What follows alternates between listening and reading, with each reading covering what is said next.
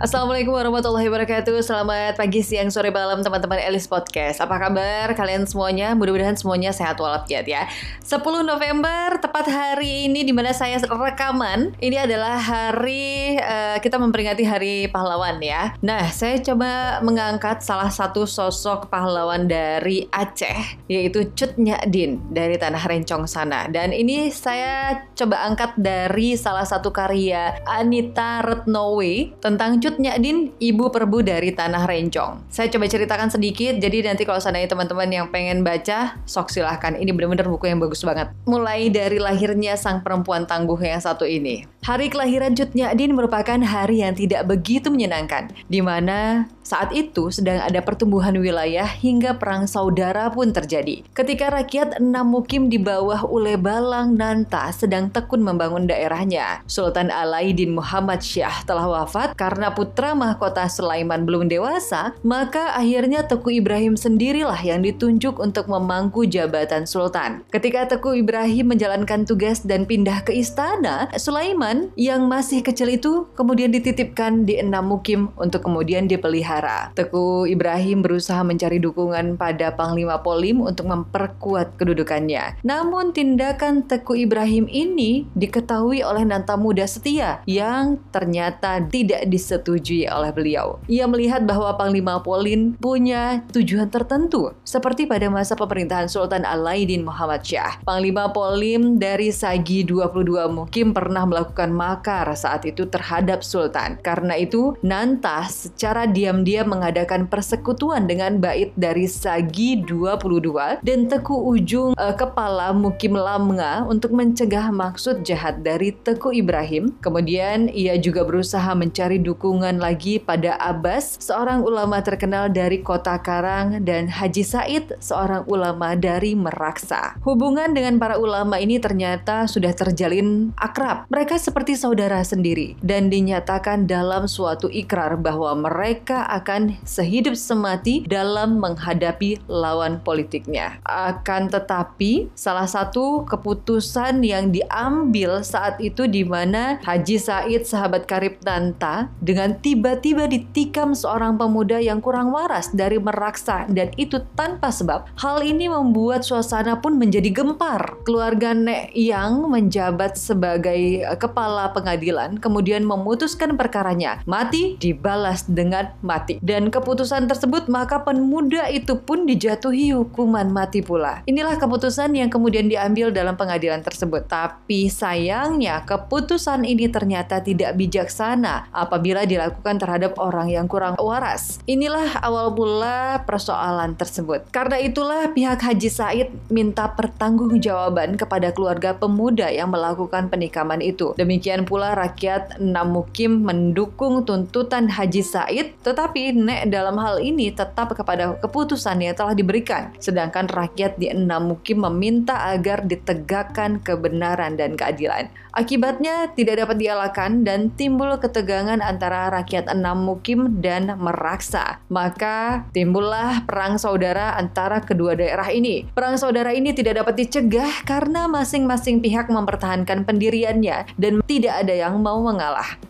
Dalam hal ini, dalam hal ini dari pihak enam mukim majulah Nanta untuk memimpin pasukan enam mukim sehingga penyerangan makin hebat dan menimbulkan banyak korban di pihak rakyat meraksa. Nanta terus mengadakan serangan, ia belum puas atas kematian sahabatnya Haji Said. Sultan sendiri dalam peristiwa ini tidak mau turun tangan untuk mendamaikan kedua daerah ini. Maka permusuhan di antara kedua daerah ini terus berkembang dan berkepanjangan tidak ada hentinya. Sultan menganggap hal ini tidak mengganggu kestabilan politik dan kedudukannya sebagai penguasa. Sementara itu, rakyat enam mukim terus mengadakan ancaman dan tekanan terhadap Nek dan pendukungnya. Karena tekanan dan desakan yang dilancarkan oleh rakyat enam mukim, maka Nek merasa goyang dan terancam kedudukannya. Karena itu, Nek meletakkan jabatan. Kesempatan yang baik ini kemudian dimanfaatkan oleh Nanta. Kedudukan Nanta makin kuat karena didukung oleh rakyat enam mukim. Karena kepemimpinan telah ditujukan kepada Nanta, ia diangkat oleh rakyat menjadi potro. Selanjutnya untuk menghadapi Meraksa, Nanta menyusun kekuatan dan membangun benteng-benteng yang kuat. Ketika rakyat enam mukim sedang sibuk dalam pembangunan benteng pertahanan di sepanjang sungai Ning dan Rawa Cangkul sebagai daerah perbatasan dengan Meraksa, maka saat itu lahirlah Cut Din. Bertepatan dengan itu pula, wilayah enam mukim jatuh ke ke tangan Nanta secara penuh. Seiring dengan pembangunan fisik, berjalan pula pembangunan jiwanya. Syair agama makin diperluas dan dihayati oleh rakyatnya.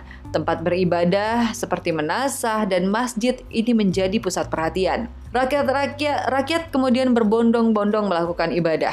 Rakyat mendengarkan ceramah dan juga pengajian sesudah melakukan sembahyang pada malam hari dengan suara selawat dan juga zikir memuji Nabi dan kebesaran Tuhan yang menjadikan langit dan bumi. Masyarakat menjadi penganut agama Islam yang takwa dan patuh menjalankan perintah agama menjauhi larangan Tuhan. Ulama saat itu sangat memegang peranan penting dalam pembangunan jiwa rakyat enam mukim dan turut membina perkembangan dunia sehingga perkembangan dunia dan akhirat berjalan sejajar. Tidak ada yang tumpang tindih antara satu dengan yang lainnya dan kelahiran Cut Nyadin pun disambut oleh rakyat enam mukim dengan gembira. Rakyat berdatangan ke rumah Nanta untuk mengucapkan selamat atas kelahiran seorang bayi perempuan yang nantinya diberi nama Cut.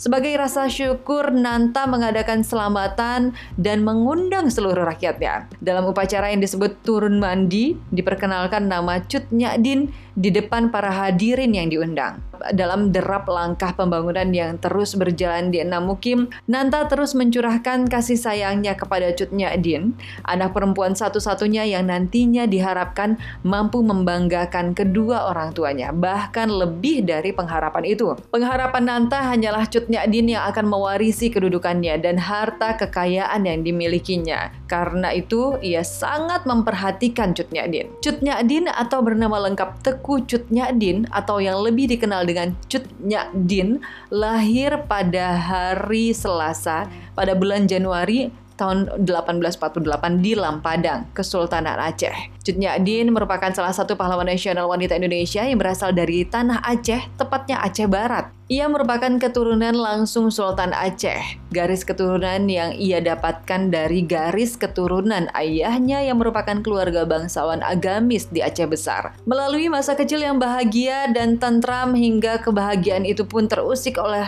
orang-orang yang kejam yang datang memaksakan kehendaknya, lambat laun menumbuhkan rasa tidak terima dan berujung pada mencari keadilan dengan cara melawan orang-orang tersebut. Aceh merupakan tanah yang subur akan rempah-rempah, hal yang seharusnya memakmurkan masyarakatnya, namun juga sebagai daya tarik para penjajah yang merupakan kaum tamak untuk menguasainya. Aceh dipimpin oleh seorang sultan yang menjadi simbol pimpinan tertinggi. Namun kekuasaan tertinggi sebenarnya berada di tangan rakyat. Kehidupan yang sangat damai dan tentram hingga sampailah pada saat penjajah datang dan menghancurkan rasa damai tersebut. Diawali dengan latar belakang keluarga Cut Nyadin yang merupakan orang terpandang. Walaupun demikian, Cut Nyadin tidak pernah membeda-bedakan kasta dalam berkawan. Ia sangat rendah hati. Tindakannya ini yang sangat disukai oleh orang yang ada di sekitarnya. Perilaku yang baik dan patut dicontoh walaupun bergelimang harta atau jabatan sungguh ternyata tidak merubah watak dari Cut Nyadin. Hal tersebut justru membuatnya belajar tentang yang namanya solidaritas. Kabupaten Aceh Besar adalah salah satu kabupaten di Provinsi Aceh. Sebelum adanya pemekaran sekitar akhir tahun 1970, ibu kota Kabupaten Aceh Besar itu adalah Kota Banda Aceh. Kota Banda Aceh berpisah menjadi Kota Madia sehingga ibu kota Kabupaten Aceh Besar itu pindah ke daerah Janto, yaitu di Pegunungan Selawah. Kabupaten Aceh Besar merupakan tempat kelahiran Cut Nyadin, lebih tepatnya di Lampadang. Sewaktu Aceh masih menjadi sebuah kerajaan, yang dimaksud dengan Aceh atau kerajaan Aceh adalah wilayah yang sekarang ini lebih dikenal dengan nama Kabupaten Aceh Besar ditambah dengan daerah-daerahnya yang telah menjadi bagian dari Kabupaten Pidi. Selain itu, termasuk Pulau Weh yang sekarang telah menjadi pusat pemerintahan Kota Sabang, sebagian wilayah pemerintah Kota Banda Aceh dan beberapa daerah wilayah Kabupaten Aceh Barat. Yap, teman-teman Elis Podcast itu adalah sedikit cerita mengenai Cut Nyadin, awal kelahirannya, siapa orang tuanya, dia lahir ya dari keturunan bangsawan dan ini semua saya ambil dari uh, buku Cut Nyadin Ibu Perbu dari Tanah Rencong karya Anita Retnowe. Oke, kalau teman-teman pengen uh, baca buku selengkapnya seperti apa, silahkan saja. Dan yang pastinya terima kasih. Selamat Hari Pahlawan. Assalamualaikum warahmatullahi wabarakatuh.